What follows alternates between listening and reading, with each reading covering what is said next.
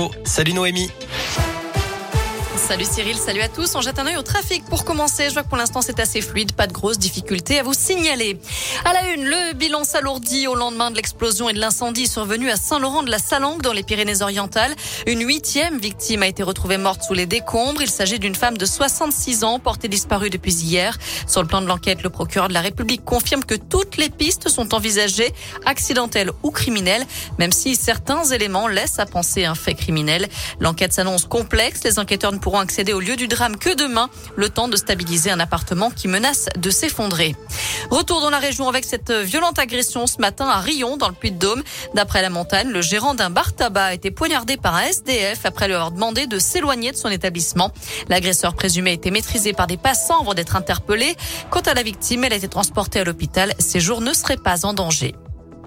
J'invite toutes les femmes qui souffrent et ont souffert en silence à se libérer enfin. Ce sont les mots aujourd'hui de Fanny Agostini, l'animatrice clermontoise qui vit dans une ferme en Haute-Loire, annonce dans Mediapart avoir porté plainte contre Jean-Jacques Bourdin. Elle accuse le présentateur vedette de RMC et BFM TV d'une tentative d'agression sexuelle en 2013. Lui, il nie les faits. Une enquête de police a été ouverte et une enquête interne a été lancée au sein de la chaîne.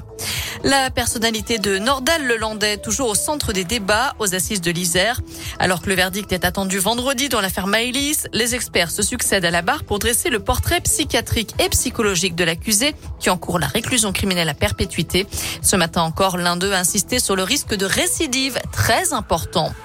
Un mot de politique et Fabien Roussel en meeting à Lyon. Le candidat communiste à la présidentielle est attendu le 2 avril dans la capitale des Gaules. Il a présenté aujourd'hui ses quatre candidats à l'élection législative prévue au mois de juin.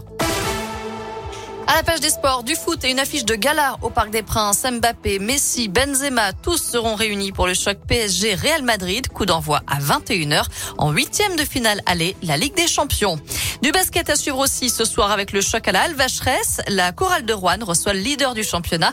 Boulogne-Levallois, ce sera à partir de 20h.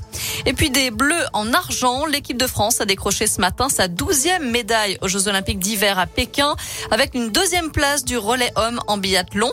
Les filles enchaîneront demain matin. Il y aura aussi du ski alpin la nuit prochaine avec des chances de médaille pour Clément Noël et Alexis Pinturo sur le slalom. Et on suit en ce moment le duo français de bobsleigh à deux avec le lyonnais Dorian Voilà, vous savez tout pour l'essentiel de l'actu. On jette un œil à la météo pour cet après-midi. La bonne nouvelle, c'est que normalement la pluie devrait s'arrêter de tomber. On va garder les pieds au sec. On aura encore pas mal de grisailles, pas mal de nuages dans la région, mais aussi quelques éclaircies du côté de la Loire, du Rhône ou encore de l'Ain. Les températures varient entre 8 et 11 degrés pour les maximales en Auvergne-Rhône-Alpes. Très bon après-midi à tous. Merci.